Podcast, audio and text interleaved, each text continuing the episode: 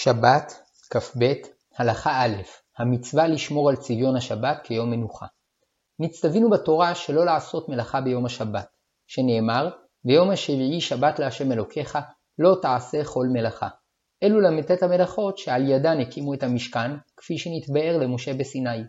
והוסיפו חכמים והתקינו סייגים לתורה, כדי שלא יעשה אדם דבר שמתוכו יגיע לעבור על אחת המלאכות שאסרה התורה. עוד נצטווינו לשבות ביום השבת, שנאמר, ששת ימים תעשה מעשיך, וביום השביעי תשבות. והכוונה שבנוסף לכך שלא נעשה, נעשה מלאכה גמורה בשבת, גם נשבות וננוח מטורח ועמל, שלא יפתח אדם חנות, ולא יעסוק בהובלת מסעות לקראת מלאכת ימי החול. ואף שהעושה כן אינו עובר על אחת מל"ט המלאכות, מכל מקום הוא מבטל את מצוות התורה לשבות ולנוח בשבת.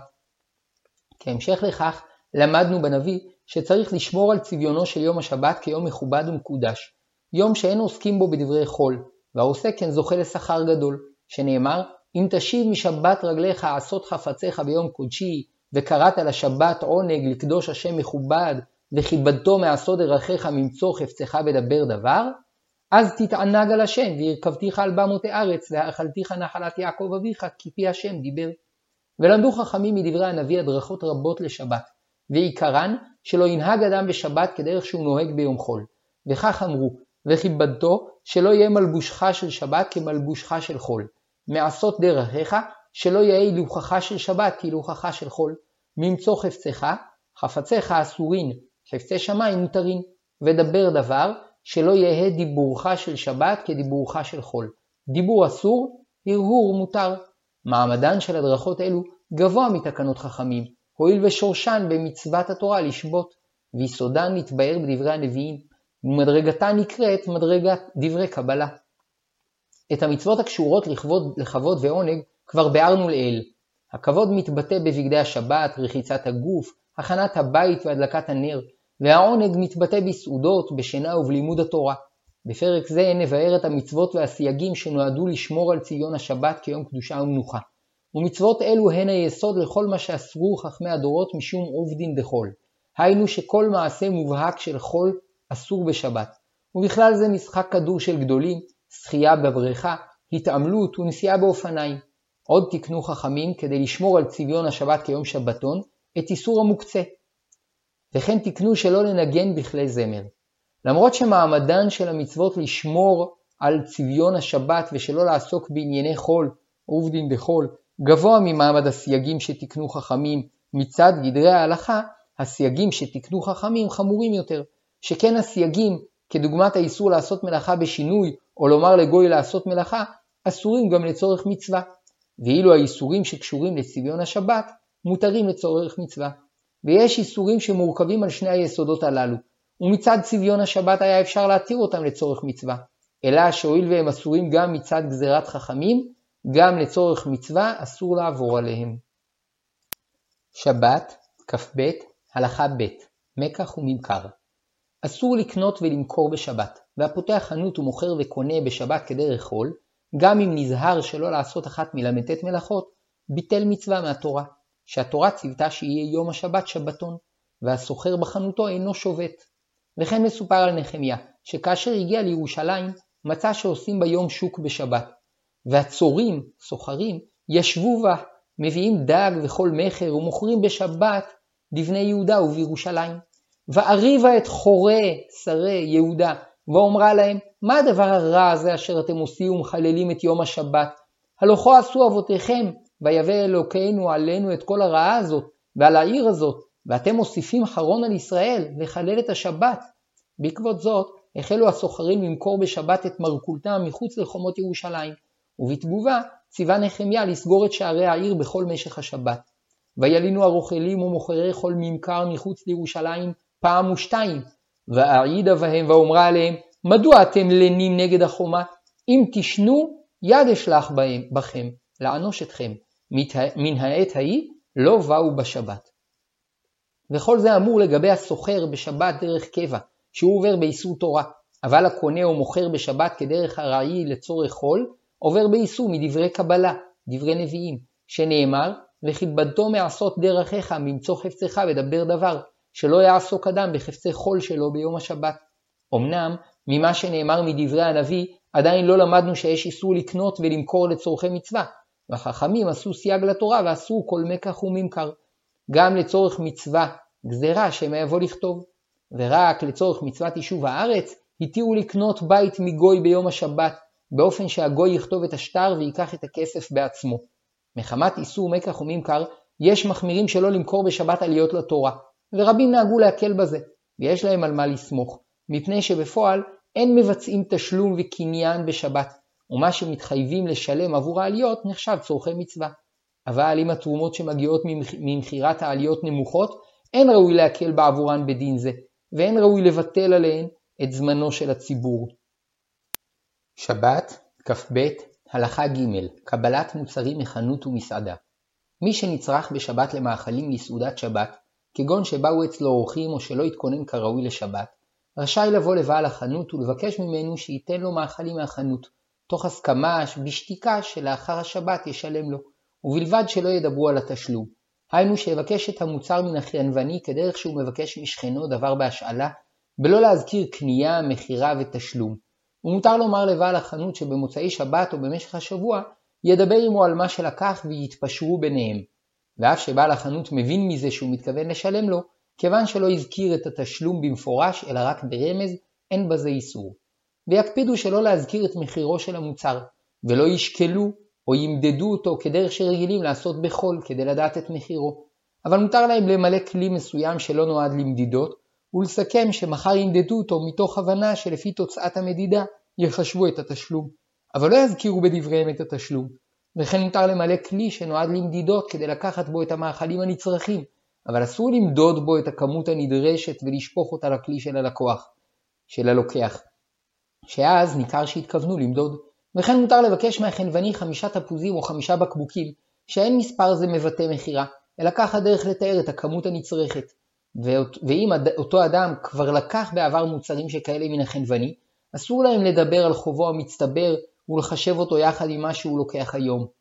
אם החנווני אינו מאמין לו שיזכור לשלם אחר השבת, יכול החנווני לבקש ממנו להשאיר אצלו בגד או חפץ, אבל לא יאמר שהוא משכון או ערבון כדרך שמדברים בחול. הלוקח מוצרי מזון מהחנות בשבת לא ייקחם בארגז גדול כדרך שרגילים לקחתם מהחנות ביום חול, כדי שלא יחשבו הרועים שהוא מביאם לצורך מסחר, אלא יביאם בידו על כתפו כדרך שמביאים מאכלים לסעודה. וגם אם השינוי בדרך נסיעתם יטריח אותו ללכת כמה פעמים כדי להביא את כל המאכלים הנצרכים, עדיף להרבות בהליכה מאשר להיראות כמי שעוסק בצורכי מסחר. ואם יש בבית אורחים שממתינים לסעודה, יזדרז להביא את כל המאכלים בבת אחת למרות שהוא נושאם כדרך חול.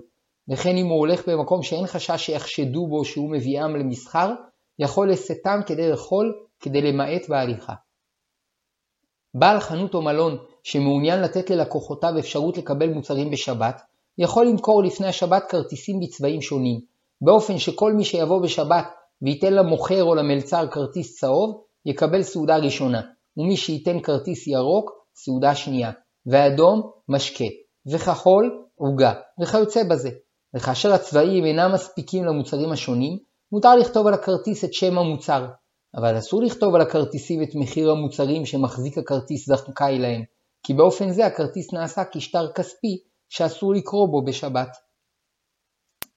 שבת, כ"ב, הלכה ד' הלוואה, השאלה ומתנה. כשם שאסור לקנות ולמכור בשבת, כך גם אסור להלוות דבר או לפרוע חוב, שהואילו רגילים לכתוב על כך שטרות, יש חשש שיבואו לכתוב. לפיכך, מי שצריך לבקש מחברו לצורך שבת דבר מאכל או מלבוש או כיסא, יבקש אותו בלשון השאלה, שאין רגילים לכתוב את מה שמשאילים, ובשפה שאין בה הבדל בין לשון הלוואה והשאלה, יאמר בלשון תן לי, ואם המשאיל חושש שהשואל ישכח להחזיר לו את החפץ, יוכל לבקש ממנו להשאיר אצלו איזה חפץ, אבל לא יאמר שהוא משכון או ערבון כדרך חול. אם טעה המבקש וביקש בלשון הלוואה, יענו לו שאסור להלוות, אבל יוכלו לתת לו בהשאלה. לדעת כמה פוסקים, אסור לתת מתנה או לקבל מתנה בשבת, מפני שבעת נתינת המתנה, החפץ עובר מרשותו של הנותן לרשותו של המקבל, והרי זה דומה למקח וממכר. ויש סוברים שמותר לתת מתנה בשבת, כי אין כותבים שטרות על מתנות. לכתחילה, נוהגים להחמיר שלא לתת מתנות בשבת, אבל בשעת הצורך, בשביל קיום מצווה, לכל הדעות מותר לתת מתנה. לפיכך, מותר לתת במתנה כלים ומאכלים לצורך סעודת שבת, וכן מותר לתת פרסים לילדים שהשתתפו בלימוד תורה, שיש בזה צורך מצווה לעודד אותם ללמוד. הרוצה להביא מתנה לחתן בר המצווה בשבת, נכון שיבצע את פעולת הקניין לפני השבת. כלומר, יבקש מאדם אחר שיגביה את המתנה כדי לקנות אותה עבור חתן בר המצווה, וכך המתנה תעבור לרשותו לפני השבת. ובשבת יגישו לו את המתנה שכבר הייתה שייכת לו מערב שבת. ואם לא עשו כך, אפשר לתת את המתנה כפיקדון עד מוצאי שבת, ובמוצאי שבת מקבל המתנה יקנה אותה. ויש מקילים לתת מתנה לחתן, כי יש בזה קצת מצווה לשמחו, ובשעת הצורך אפשר לסמוך עליהם. אסור להטיל גורל בשבת כדי לקבוע מי יקבל מנה זו ומי יקבל מנה זו, שהואיל והם מקפידים על כך, כל אחד רוצה לקבל מנה יותר גדולה וטעימה.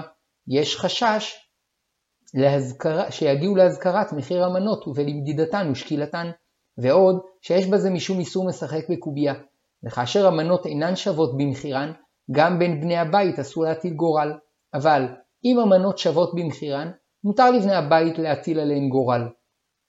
מותר להטיל גורל על הזכות לעלות לתורה או לומר קדיש, שאין שם דברים שאפשר למדוד ולחשב. שבת, כ"ב, הלכה ה' מעשה בית דין, נישואין, תרומות ומעשרות. אסרו חכמים בשבת לדון דין ולבצע את עונשי בית הדין. וכן אסרו לקיים בשבת אירוסין, נישואין, גירושין, חליצה וייבום. וגזרו חכמים על הדברים הללו מחשש שמא יבואו לכתוב. וכן אסור לפדות את הבן הבכור בשבת, מפני שהפדיון דומה למקח וממכר. ואם היום השלושים ואחד חל בשבת, דוחים את הפדיון למחרת. וכן אסור להקדיש או להחרים או להעריך דבר לבית המקדש, שעל ידי הקדשת החפץ הוא עובר לרשות גבוה, והרי זה כמקח וממכר. אבל מותר להתחייב לתת צדקה, כי בעצם ההתחייבות עדיין לא נעשה קניין. ואם קנה או מכר או עשה אחד מכל הדברים הללו בשבת, מה שעשה עשוי. אין מפרישים תרומות ומעשרות וחלה בשבת, שהמפריש דומה כמקדיש את הפירות לגבוה, ועוד שהוא נראה כמתקן את הפירות. ואם טעה והפריש בשוגג, מותר לאכול מהם בשבת. ואם הפריש במזיד, מה שעשה עשוי, והפירות מותרים, אלא שאסור לכל ישראל לאכול מהם עד מוצאי שבת. מי שחושש שלא יספיק להפריש תרומות ומעשרות לפני שבת מפירות שמיועדים לשבת, יאמר בערב שבת בלא ברכה את נוסח הפרשת תרומות ומעשרות על מה שיפריש ביום השבת. ובמה שיאמר בערב שבת יתחיל את תהליך ההפרשה, ועל ידי כך יהיה מותר לו בשבת להפריש בפועל תרומות ומעשרות בנוסח הרגיל עם ברכה, וכן מי שחושש שלא יספיק להפריש חלה, יוכל להפריש באופן זה. רק מי שהפירות שלו יכול להפריש מהם בשבת על ידי תנאי שעשה בערב שבת, היינו על סמך נוסח ההפרשה שאמר בערב שבת. אבל לאדם אחר אין התנאי מועיל, ואורח שחושש שמא המארח שלו ישכח להפריש תרומות ומעשרות, יכול לבקש ממנו בערב שבת שיעשה אותו שליח להפריש עבורו תרומות ומעשרות, וכך יוכל לעשות את התנאי מערב שבת ולהפריש בפועל בשבת. שבת, כ"ב, הלכה ו', טבילה ומדידה בשבת. כידוע, יהודי שקנה או קיבל כלי מאכל מגוי, אסור לו לאכול בו עד שיטבילנו, ואם לא יטביל אותו לפני שבת, יש אומרים שאסור להטבילו בשבת, מפני שזה נראה כתיקון כלי, שלפני הטבילה לא היה הכלי ראוי לאכילה, ועל ידי הטבילה נעשה ראוי. ויש אומרים שאם צריך לאכול בו, מותר להטבילו בברכה, שאין הטבלתו נחשבת לתיקון, כי בדיעבד, אם ישתמשו בו בלא טבילה, המאכל כשר. ואם יש שם גוי נאמן, נכון לתת לו את הכלי במתנה, ולבקש מהגוי רשות להשתמש בו, שבאופן זה מותר ליהודי לאכול בו בלא טבילה. ונכון לבקש אחר השבת מהגוי שיעניק לו בחזרה את הכלי במתנה, ויטביל אותו בברכה. אבל אדם רשאי לטבול מטומאתו בשבת לכל הדעות, ואף לסוברים שטבילת כלים אסורה, הואיל וטבילת אדם נראית גם כרחצה, הרי שאין הטבילה נראית בהכרח כמעשה של תיקון. אבל אין מטבילים את הגר בשבת, משום שעל ידי הטבילה הוא נעשה כאדם חדש, והרי זה תיקון. כתיקון. בנוסף לכך, הטבילה צריכה להיעשות בפני בית דין, וכשם שאסור לדון, כך אסור להטביל גר, ואם עברו והטבילו את הגר בשבת, טבילתו כשרה והוא נעשה יהודי. אסור לבצע מדידות בשבת, משום שהמדידה היא מעשה חול. לפיכך, אסור לשקול אדם, ואסור למדוד את גובהו, וכן אסור למדוד אורך, אורך ורוחב של רהיטים, או אורך ורוחב של חדרים. לצורך מצווה מותר למדוד ולשקול. לפיכך מותר לבדוק אם יש במקווה שיעור 40 סאה, וכן מותר למדוד תרופה בשביל חולה, וכן מותר למדוד לו את החום. וכיוון שמותר לעשות לצורך תינוקות כל מה שמותר לעשות לצורך חולה, כאשר יש צורך, מותר למדוד את כמות האוכל הדרושה לתינוק. וכן כאשר צריך לבדוק האם התינוק הוסיף במשקלו אחר האוכל, מותר לשקול אותו. במאזניים שאינן חשמליות. שבת, כ"ב, הלכה ז', הלכה בנחת, ריצה וקפיצה. העולם שלנו מלא חסרונות, שכדי להשלימם, בכל ימות החול אנו אצים ורצים וטורחים ועמלים במלאכות שונות. אולם ביום השבת, שהוא מעין עולם הבא, נצטווינו לשבות ממלאכה, כאילו הכל כבר מתוקן, ואין לנו יותר צורך להיחפז, אלא רק להתענג בקדושת השבת, ולהתבונן במבט של אמונה על הצד הפנימי השלם של העולם כפי שבראו הקדוש ברוך הוא. ומצווה שעמדה רוחנית זו תבוא לידי ביטוי גם בצורת ההליכה שתהיה בנחת, וכפי שדרשו חכמים, וכיבדתו מעשות דרכיך, שלא יהא הילוכך של שבת כהילוכך של חול. לפיכך, אסור לרוץ בשבת, וכן אסור ללכת בצעדים גדולים, וכל זה בעת שאדם הולך לצורכי עצמו, שאז עליו ללכת בנחת לכבוד השבת. אבל ההולך לשמוע שיעור תורה או, תפיל, או לתפילה, מצווה שירוץ, כי אין בריצה זו פגיעה בכבוד השבת, אלא להפך, ביטוי לאופייה של השבת, שיש בה מנוחה מטרדות העולם הזה, ומתוך כך היא ממריצה לעבודת השם. במקרה שיש בכך תועלת אישית, מותר לרוץ ולקפוץ. לפיכך, מותר לרוץ כדי להינצל מהגשם, או לקפוץ מעל שלולית כדי שלא ללכלך את הנעליים. וכן מותר לרוץ כדי לראות דבר מענג. וכן מותר לילדים ונערים שנהנים מריצתם להשתתף במשחקי ריצה, הואיל ואין בריצה זו טורח אלא הנאה. וכן מותר למבוגרים לקפוץ להנאתם עם ילדים קטנים כדרך משחק. שבת, כ"ב, הלכה ח' התעמלות ואופניים. אסור לרוץ לשם התעמלות, מפני שאין בריצה זו תענוג, אלא טורח. ואף שהמתעמלים נהנים בעמלם, הנאתם היא מכך שהם שומרים על הבריאות והכושר הגופני, ולא מעצם הריצה. וגם מי שכושרו הגופני מצוין, והוא רגיל לרוץ בכל יום ומתענג מכך, אסור לו לרוץ בשבת משום עובדין דחול, מעשה חול, שבעיני הרואים הוא נראה כמזלזל בשבת ועושה אותה כיום חול. אמנם בתוך הבית מותר למי שנהנה מהתעמלות לקפוץ ולהתעמל להנאתו, ובתנאי שלא יתייגע הרבה, ולא יתעמל על פי תוכנית מסודרת, ולא יתעמל על מכשירים משום עובדין דחול, וכן אסור לשחק בכדור משום עובדין דחול, וגם מקטנים אסור לשחק בכדור שגדולים רגילים לשחק בו, משום עובדין דחול. מותר ללכת בשבת לשם בריאות, ובתנאי שילך בהליכה רגילה, ולא ירחיב או ימהר את צעדיו, ואף שאין לעסוק בצורכי רפואה בשבת, כיוון שאין ניכר בהליכתו שהיא לשם רפואה, והרבה אנשים נהנים לטייל, מותר לטייל לשם בריאות ורפואה בשבת. וכן מותר לעשות מתיחות קלות לשחרור העצמות והשרירים. מוסכם על הפוסקים האחרונים שאסור לרכוב על אופניים בשבת. יש אומרים שטעם האיסור מחשש שמא יצא מחוץ לתחום, ויש אומרים שמא תארע תקלה באופניים ויבוא לתקנם, והטעם העיקרי משום עובדין דחול, שעיקר ייעודם של האופניים כדי להגיע בעזרתם לעבודה או לצורכי ספורט. שבת, כ"ב, הלכה ט', הליכה לצורך חול. גם כאשר אדם הולך בנחת, אסור לו ללכת לשדה או למפעל כדי לתכנן את מלאכתו לימות החול, והרי זה בכלל חפציו של אדם שאסור לו לעסוק בהם ביום השבת, שנאמר, וכיבדו מעשות דרכיך ממצוא חפצך. אבל כשאין עיקר שכוונתו לתכנן את מלאכתו, אין בה דבר איסור. לפיכך, מותר לאדם לטייל בדרכו בשבת, גם אם היא עוברת ליד השדה שלו. מותר לו כדרך אגב להביט בשדה ולהרר במלאכתו, ובתנאי שלא יהיה ניכר שהוא מתבונן בשדה לשם כך, ומידת חסידות שלא יהרהר אדם בשבת במלאכתו. וכן מי שבונה בית לא יתבונן בו בשבת, כי ניכר שהוא מתכנן את מלאכתו. וכן מי שמתכוון לשפץ או להרחיב את דירתו, אסור לו להתבונן באופן שניכר שהוא מתכנן את מלאכתו. וכן מי שרוצה לקנות דירה, אסור לו לבדוק בשבת דירות שעומדות למכירה. אבל מותר למי שרוצה לקנות דירה ללכת ברחוב שבונים בו בניינים חדשים, ואף שבכוונתו לראות אותם, כל זמן שהוא נראה כמטייל ואינו נעמד להתבונן בהם, אין הוא נראה כמתכנן את קנייתו. וכן מותר לאדם שמתכוון לקנות מוצרי חשמל להתבונן בעת הליכתו ברחוב היכן יש חנות למוצרי חשמל, אבל לא יתבונן במחירים, ומידת חסידות שלא להרהר בשבת בעניינים אלו כלל. אסור לאדם ללכת לפנות ערב לסוף תחום השבת, כדי שמיד בצאת השבת יוכל לזכור שם פועלים למלאכתו.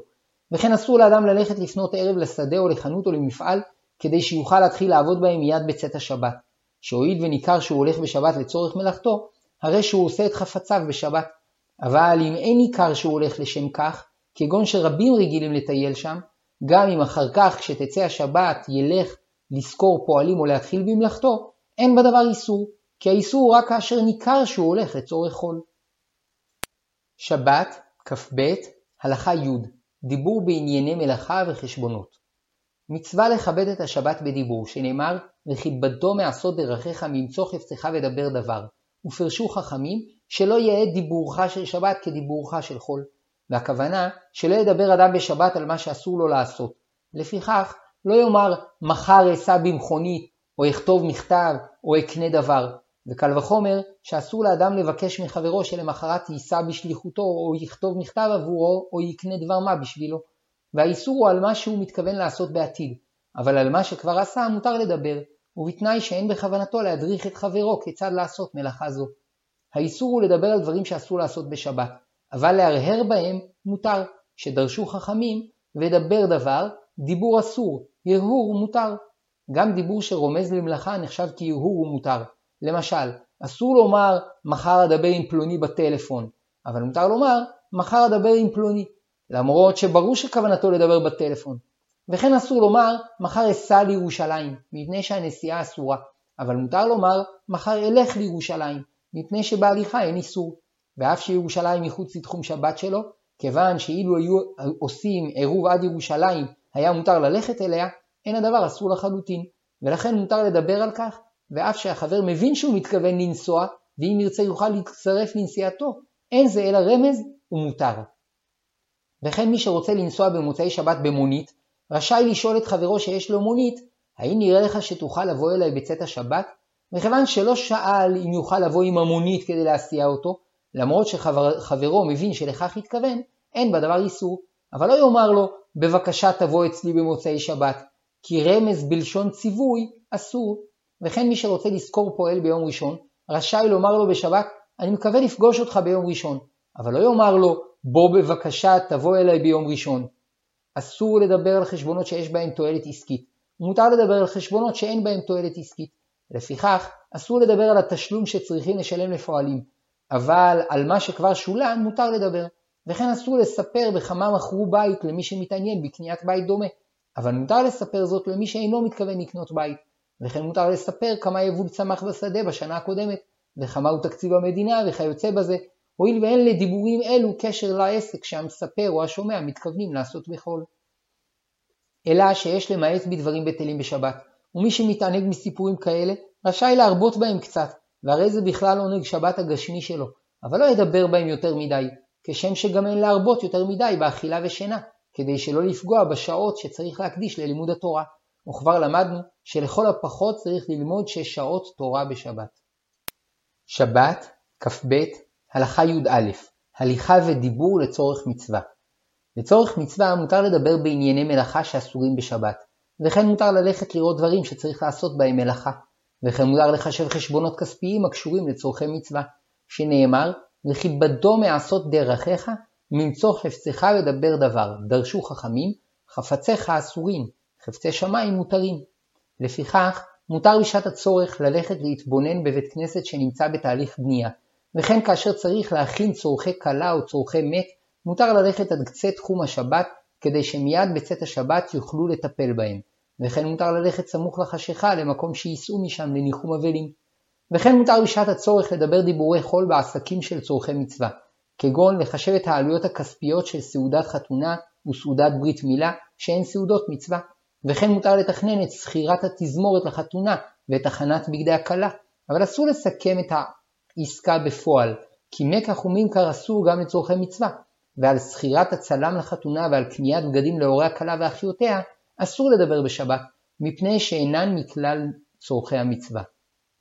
מותר לערוך מגבית שבה כל אדם מתחייב לתת סכום מסוים לצדקה או לבית כנסת, וכן מותר להורים לחשב את הסכום הנדרש עבור חינוך ילדיהם לתורה, מדע ומקצוע, וכן מותר לעוסקים בחינוך לדון בתקציב בית הספר והשיעורים השונים, וכן מותר למנהל לשאול מורה אם הוא מוכן ללמוד, ללמד אצלו ולספר לו כמה יוכל להרוויח בחודש, אבל אסור לסכם עמו בפועל את שכרו, וכן מותר לדבר על צורכי ציבור, כמו סלילת כביש וקביעת מיסים, שגם צורכי ציבור נחשבים צורכי מצווה.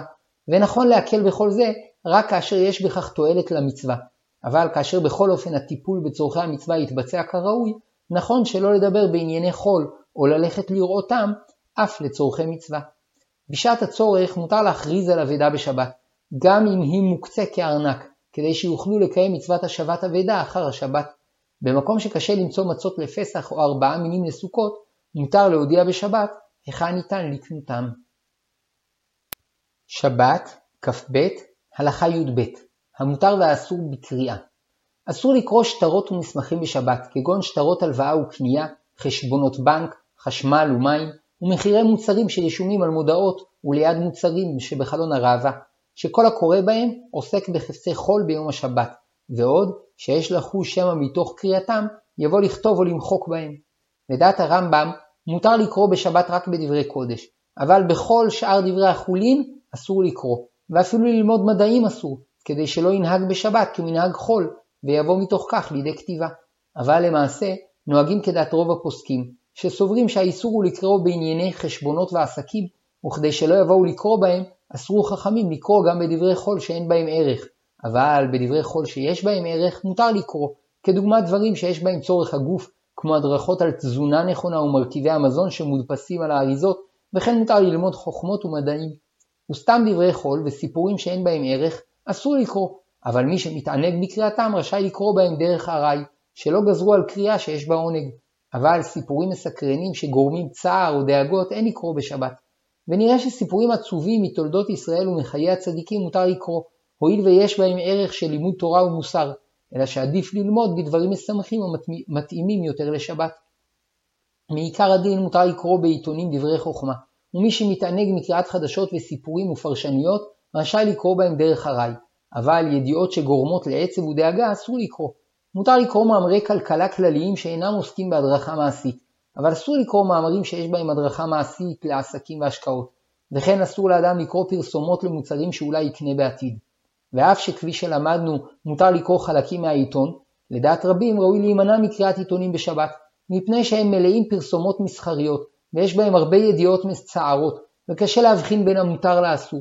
בנוסף לכך, הקריאה בהם מבטלת את עיקרה של השבת שנועדה ללימוד תורה, ורק בשירותים אפשר לקרוא את דברי החוכמה והידיעות שאינן מצערות. מותר לפרסם ולקרוא בעלוני שבת פרסומות של קניית צורכי מצווה, כגון ספרי קודש ובתים בהתנחלויות, וכאשר המחיר של צורכי המצווה זול ופרסומו יכול לעודד את הקוראים לעסוק במצווה, מותר לפרסם את המחיר ומותר לקוראו בשבת.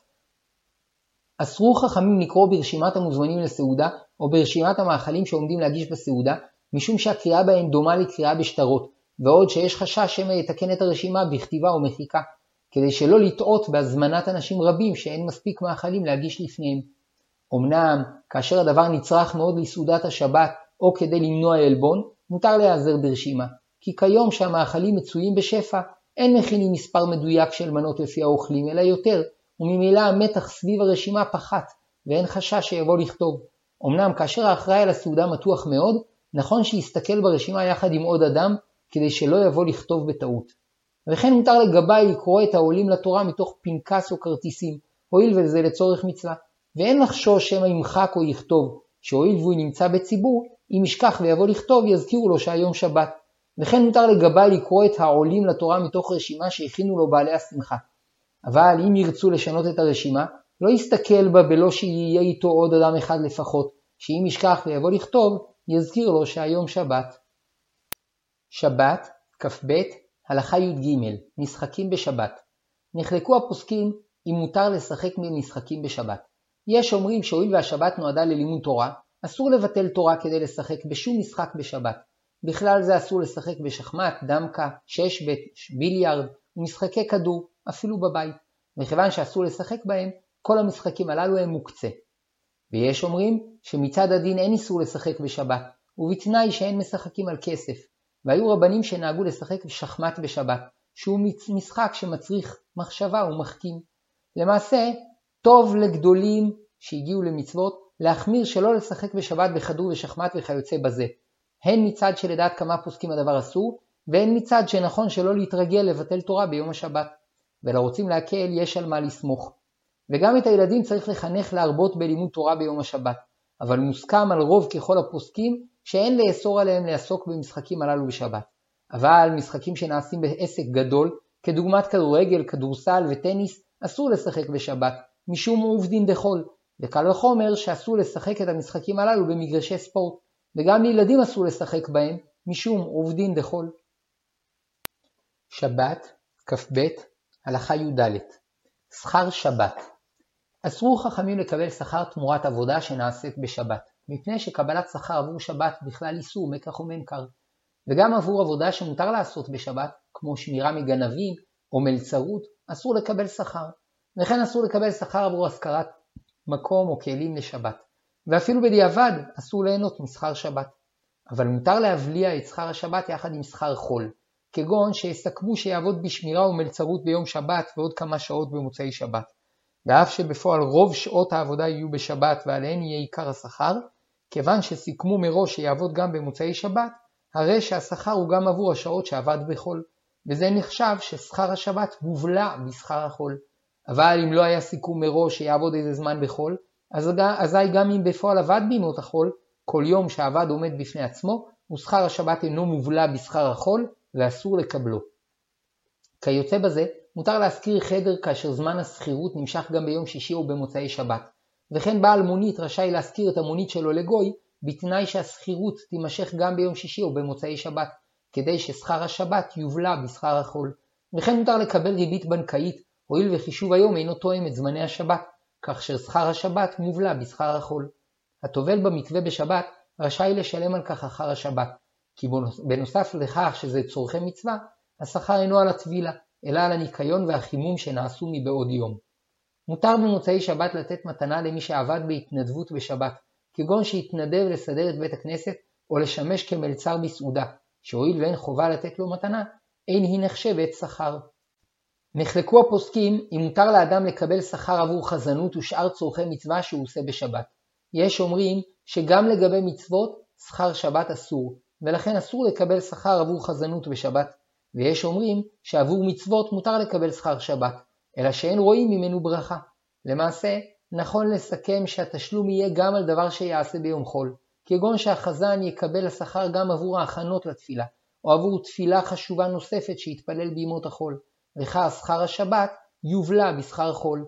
רופא שנקרא להעניק טיפול רפואי בשבת, רשאי לדרוש במוצאי שבת שכר, שאם לא ידע שיקבל שכר, ייתכן ולא יסכים להתנדב בעתיד.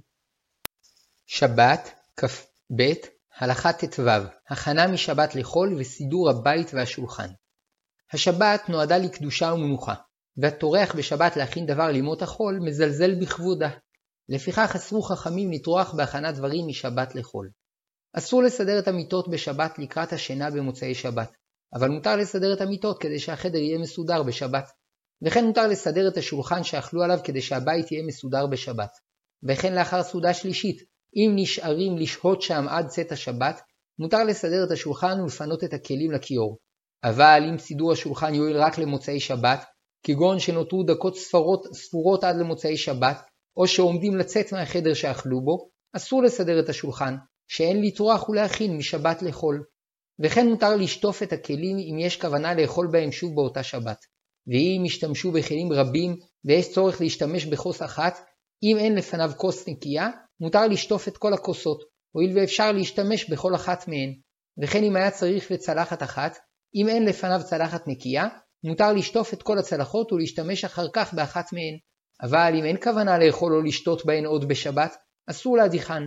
מי שרגיל בכל השבוע להקפיד שלא יישארו כלים מלוכלכים בכיור, וקיומה של ערימת כלים מלוכלכת בכיור במשך שעות רבות פוגעת עבורו בכבוד השבת, למרות שעד צאת השבת לא יצטרך להשתמש בכלים הללו, רשאי לשטוף אותם כדי שביתו יהיה מסודר לכבוד שבת. אבל את הסירים אסור לשטוף, משום מוקצה וטרחה יתרה. אסור לקפל את הטלית כדי שתהיה מגוהצת לשבת הבאה, אבל מותר לקפלה כדי שלא תהיה מוטלת בשבת בצורה שאינה מכובדת. גם לדבר מצווה אסור להכין משבת. למשל, אסור לגלול את ספר התורה למקום שיקראו בו ביום חול או בשבת הבאה, ואם יש בזה צורך, אפשר לגלול את הספר לקריאה הבאה וללמוד שם כמה פסוקים, שעל ידי כך הגלילה היא גם לצורך הלימוד בשבת זו. וכן מותר להביא ספר לבית הכנסת לצורך מוצאי שבת, בתנאי שילמד בו מעט בשבת. מותר להתכונן בשבת למבחן במקצועות קודש שיתקיים ביום חול, הואיל ויש מצווה בעצם הלימוד, ולקראת מבחן במקצוע חול, ראוי שלא ללמוד בשבת, כי השבת צריכה להיות מוקדשת ללימוד תורה, וגם מפני שעיקר כוונתו להצליח במבחן ולא כדי להחכים. ובשעת הדחק אפשר להקל, הואיל ויש ערך עצמי בלימודי החול, אבל אסור ללמוד לקראת מבחן באנגלית או שפה אחרת, כי אין בלימוד זה ערך עצמי. וכן אסור ללמוד למבחן שרגילים להתכונן אליו על ידי כתיבת תרגילים, כי רק כאשר אין חשש שיבוא לכתוב או למחוק, מותר לקרוא בדברי חוכמה. לא יאמר אדם בשבת אלך לישון כדי שיהיה לי כוח במוצאי שבת, שהוא מבזה בכך את השבת שעושה בהכנה לחול. אבל אם לא יאמר זאת, אלא רק יחשוב על כך, אין בדבר איסור, שהשינה בשבת תענוג. כי כשיום טוב חל במוצאי שבת, אסור להכין משבת ליום טוב. בדיעבד, אם הכין דבר משבת לחול, מותר ליהנות ממה שעשה. שבת, כ"ב, הלכה ט"ז, היתרים להכין משבת לחול. האיסור להכין משבת לחול הוא דווקא בדברים שיש בהם טרחה, אבל דברים קלים שאדם רגיל לעשות כדרך שגרה, מותר לעשות אף שהם מועילים לימות החול, שאין בעשייתם זלזול בשבת. למשל, לאחר נטילת לולב ביום טוב ראשון של סוכות, מותר להחזיר את המינים למים, למרות שזה נעשה כדי שלא יחמשו ויהיו ראויים למחרת. הלומד בספר רשאי בסיום הלימוד להניח בו סימניה, למרות שזה נעשה לצורך המשך הלימוד ביום חול. מי שלקח סידור לבית הכנסת, רשאי להחזירו לביתו, למרות שלא ישתמש בו שוב בשבת. כמובן במקום שיש עירוב. וכן מותר להחזיר את המאכלים שנותרו מהסעודה במקרר, כפי שנוהגים תמיד. וכן מותר להערות מים על הכלים שבכיור, כפי שרגילים לעשות תמיד, כדי ששיירי המאכלים לא ידבקו, ידבקו לדפנות. היוצא מביתו בשבת אחר הצהריים רשאי לקחת מפתח וסוודר, למרות שהם לצורך מוצאי שבת, אבל לא יאמר שהוא עושה זאת לצורך מוצאי שבת. בשעת הדחק, כדי למנוע טרחה יתרה, מותר לעשות מעשים קלים לצורך חול, למרות שאין רגילים לעשותם תמיד כדרך שגרה, ובתנאי שלא ייראה שהוא עושה אותם עבור חול, כדי שלא לזלזל בשבת. למשל, מי שהולך למקום שקשה למצוא בו יין להבדלה, רשאי להביא עמו יין, ובתנאי שיביא אותו בעוד היום גדול, כדי שלא ייראה שהוא מביא את היין למוצאי שבת. ואם ישתה מהיין בסעודה שלישית, מותר לכתחילה. בשעת הדחה כדי למנוע הפסד, התירו אף לעשות מעשים שניכר בהם שהם לצורך חול, כמו להכניס כלים שעומדים בחוץ ועלולים להינזק מהגשם, וכן להכניס למקפיא מאכלים שעלולים להתקלל, להתקלקל בחוץ. שבת, כ"ב, הלכה י"ז ניגון בכלי זמר והשמעת קול. אסרו חכמים לנגן בכלי זמר בשבת ויום טוב, שמא תארה תקלה בכלי, ויתקנו אותו ויעברו על איסור תורה. אבל בבית המקדש איסורי שבות של חכמים אינם חלים, ולכן גם בשבתות וימים טובים היו מנגנים בעת הקרבת הקורבנות בחלילים, נבלים, כינורות, חצוצרות וצלצל. בכלל איסור נגינה גם אסור לתקוע בשופר, וגם בראש השנה, לאחר שקיימו את המצווה לפי כל ההידורים, אין לתקוע יותר.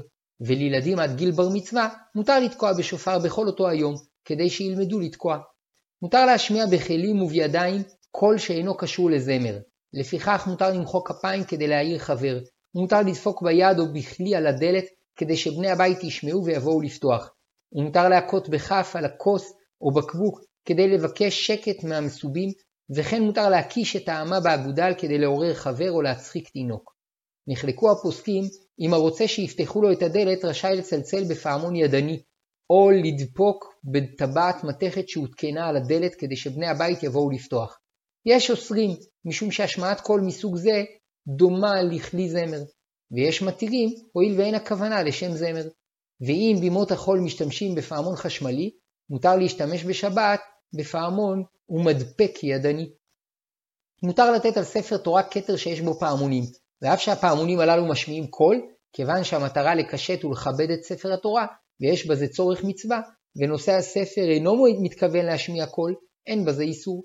יש אוסרים לפתוח דלת שמחוברים לפעמונים, הואיל והפעמונים נחשבים כלי שיר, ויש מתירים מפני שהנכנס אינו מתכוון להשמיע קול, אלא לפתוח את הדלת. ולכתחילה נכון להסיר את הפעמונים מהדלת לפני שבת, ואם לא הסירו, מותר להיכנס בדלת. מותר לשרוק בפה, כי השריקה נחשבת כסוג של שירה בפה ולא כניגון בכלי, ויש אומרים שמותר להיעזר לשם כך גם באצבעות. שבת, כ"ב הלכה י"ח מחיית כף וריקוד בכלל האיסור לנגן בכלי שיר, אסרו חכמים לרקוד ולמחוא כפיים ולהכות בכף על הירך בעת ששרים, שמא מתוך כך יגיעו לנגינה ותיקון כלי שיר. אבל מותר למחוא כפיים בדרך שינוי, אחורי היד אל כף היד, שעל ידי השינוי זוכרים את השבת ולא יגיעו לתיקון כלי שיר. ומשמע שריקוד מתון, שאין רגע שבו שתי הרגליים ניתקות מהקרקע, אינו נחשב בכלל הריקוד שנאסר. האיסור הוא דווקא בעת ששרים, שאז יש חשש שמא מתוך כך ירצו לנגן, אבל בלא שירה מותר לאדם לקפוץ מעט להנאתו, וכן מותר למחוא כפיים או להכות על השולחן כדי להעיר חבר. למעשה, רבים נוהגים לרקוד, למחוא כפיים ולתופף על השולחן בעת ששרים בשבת, ונחלקו הפוסקים בדינם. לדעת הרבה פוסקים מנהגם מוטעה, ולא מכרו חכמים בידם מפני שאמרו, הואיל והאיסור אינו מפורש בתורה, מוטב יהיו שוגגים ואל יהיו מזידים. אבל כאשר אפשר להעמיד את ההלכה על מקומה, חייבים ללמדם שלא למחוא כפיים ולא לרקוד כפי שתיקנו חכמים. אמנם בשמחת תורה, שיש מצווה מיוחדת לשמוח לכבוד התורה, גם המחמירים נוהגים לרקוד ולמחוא כפיים. אבל בשאר שמחות של מצווה, כגון שמחת נישואין, לא הקלו. ויש מקלים וסוברים שכל טעם הגזרה הוא שמא יגיעו לתיקון כלי שיר. וכיום שהמנגנים אינם בקיאים בתיקון כלי שיר, בטלה הגזרה, ומותר לרקוד ולמחוא כף. ויש שאינם מקבלים טעם זה, כי כל המנגנים יודעים לכוון את מיתרי הגיטרה והכינור ולמתוח את עור התוף, וגם זה נחשב תיקון כלי, אלא שהקלו מפני שהגזרה הייתה דווקא בימיהם, שהיו רגילים מתוך ריקוד ומחיית כף להביא כלי זמר ולנגן, אבל כיום שרבים שרים ורוקדים ומוחאים כף בלא כלי זמר, בטלה הגזרה. ויש סוברים שמאז שגדולי החסידות בדורות האחרונים הגדילו וביססו את מעלת השירה והריקוד כדי לעורר את הלבבות לדבקות בהשם מתוך שמחה, נעשו הריקודים ומחיית כף צורכי מצווה ממש, וכשם שהקלו בהם בשמחת תורה, כך יש להקל בהם בכל השבתות. ונראה שגם למקילים ראוי שלא לתופף על השולחן, מפני שטיפוף זה דומה לטיפוף בתוף, שלכל הדעות אסור גם לצורך מצווה. וגם החשש שמא ינגנו בתוף קיים, כיום, מפני שרבים רגילים להביא בעת שהם שרים תופי דרבוקות וכדומה. אבל בשעה ששרים בתפילה, מותר למי שמנצח על השירים לתופף על הבמה, וכן רשאי להקל בזה המנצח על השירים בשולחן שבת. שבת, כ"ב, הלכה י"ט, מוזיקה וסרטים ממכשירים אלקטרוניים. ברור ומוסכם על כל הפוסקים שאסור לשמוע רדיו ולצפות בטלוויזיה בשבת, ואף אם הפעלת המכשיר תיעשה לפני כניסת השבת, ובשבת עצמה לא תיעשה שום מלאכה, הדבר אסור, כמה טעמים לכך. אם מדובר בתחנת שידור שעובדים בה יהודים, הרי הם מחללים שם שבת, ואסור ליהנות מדברים שנעשים על ידי חילול שבת. וגם כאשר כל עובדי התחנה גויים, אסור להאזין או לצפות בשידורי התחנה בשבת. ראשית, יש בזה זלזול ופגיעה בכבוד השבת, וכבר למדנו שיש אומרים שאסור להפעיל בערב שבת תחנת קמח שתמשיך לעבוד בשבת, מפני שכל התחנה פוגע בכבוד השבת. ושמיעת רדיו וטלוויזיה חמורה בהרבה, כי תחנת הקמח משמיעה קול שאין מתכוונים להאזין לו, אולם כאשר מפעילים רדיו או טלוויזיה בערב שבת, הכוונה להאזין להם בשבת קודש, ובזה יסכימו הכל שיש פגיעה בכבוד השבת. ועוד שזה מעשה חול, וכשם שאסרו הנביאים והחכמים הרבה מעשים הדומים למעשים של חול, כדי שלא ננהג בשבת כדרך שנוהגים בימות החול, כך יש לאסור שמיעת רדיו וצפייה בטלוויזיה בשבת. בנוסף לכך, יש לחשוש שמא תארה תקלה במכשיר ויתקנו אותו בשבת, או שירצו לשנות בו את העוצמה, או לחברו או באופן אחר. ומצינו כיוצא בזה שגזרו שלא לתקן בכלי נגינה שהם יבואו לתקנו. לפיכך, אסור לשמוע רדיו ולצפות בטלוויזיה בשבת, גם כאשר הפעלתם נעשתה בערב שבת. מטעמים אלו, אסור להפעיל על ידי שעון שבת טייפ או וידאו,